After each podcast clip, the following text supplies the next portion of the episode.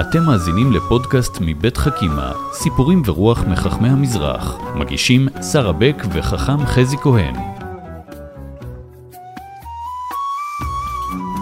שלום חכם חזי. אהלן שרה. על מי נספר היום? היום נספר על הרב גץ ובתו לילי.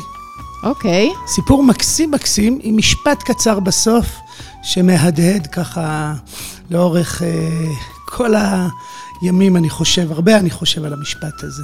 כן. והסיפור שלנו על לילי, לילי היא תלמידת חכמים, והיא למדה להיות טוענת רבנית. מעניין. כן, היא... פמיניסטי. נכון, חלק מהמהלך שנשים יכולות להיכנס לתוך העולם הזה של אה, עריכת דין רבנית וסיוע בבתי הדין, והיא למדה אה, סוגיות הלכתיות מורכבות בדיני המשפחה, ואבא שלה, הרב גץ, מאוד תמך בה, וישב ללמוד איתה את הסוגיות. וככה הם למדו לאורך השנים, זה לימוד שלוקח כמה שנים. מעניין.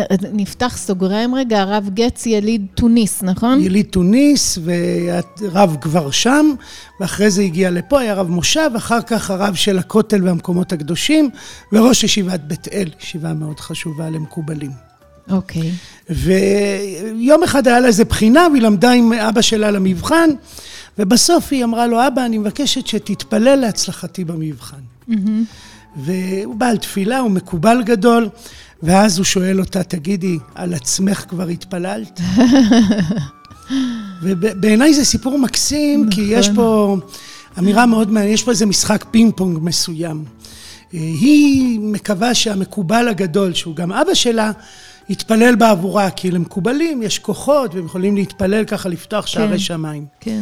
והוא מחזיר את הכדור אליה, הוא אומר לה, נכון. רגע, ומה איתך? את כבר התפללת על עצמך, את כבר עשית את הפנייה לשמיים. יש בזה, זה מאוד מאוד חזק, כי לפעמים באמת יותר קל לנו לעשות... אה, אה, זה כאילו להתחמק מהדבר עצמו. בואו נעשה לזה outsourcing, שמישהו יעזור לי נכון. עם הדבר שבעצם בסוף תפילה האדם צריך אה, נכון. לעשות את הפעולה על עצמו. עכשיו, אני, אה, הוא התפלל בעבורה, הוא mm-hmm. באמת גם התפלל בעבורה, כי אני חושב שבסופו של דבר יש גם איזושהי אמונה שלתלמידי חכמים גדולים, לצדיקים גדולים, יש כוח של תפילה מיוחד.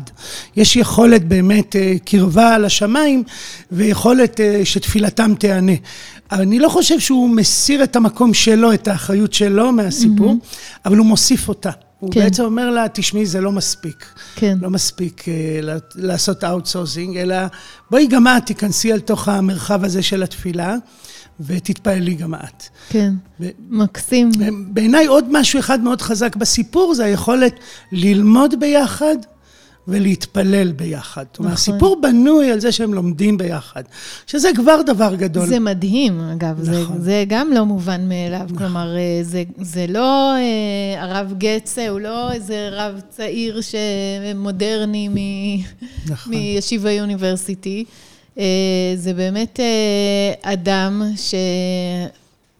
לחשוב שבאמת אישה יכולה להיות טוענת אה, רבנית, זה... נכון, זה עניין. זכות גדולה. נכון מאוד, ובמובן הזה זה פשוט לא. והוא עושה את זה עם ביתו, הוא עוזר לה, מסייע, לא רק אה, תומך אה, ככה מבחוץ, אלא הוא בפנים, הוא איתה בתוך המסע, וזה מאוד יפה לראות שהמסע מתפתח אל התפילה, מן הלימוד אל התפילה. כי כשמגיעים לתפילה, היא אומרת, טוב, עד כאן אני יכולה להיות טוענת רבנית, הנה אני לומדת, אבל להתפלל, להתפלל זה אתה. והוא בעצם מחזיר את הכדור ואומר, למדנו ביחד, בוא נתפלל ביחד. שנינו יש לנו כוח של תפילה. ובמקום שיש אה, חסרון, יש חסרון תפילה, אז זה מזכיר לנו תמיד אה, לחזור לתפילה. נכון. תודה רבה, חכם חזי כהן. תודה, שרה. האזנתם לחכימה, סיפורים ורוח מחכמי המזרח. פודקאסטים נוספים תמצאו באתר חכימה מבית מטח, בתמיכת משרד החינוך, קרן אביחי ומשרד ירושלים ומורשת.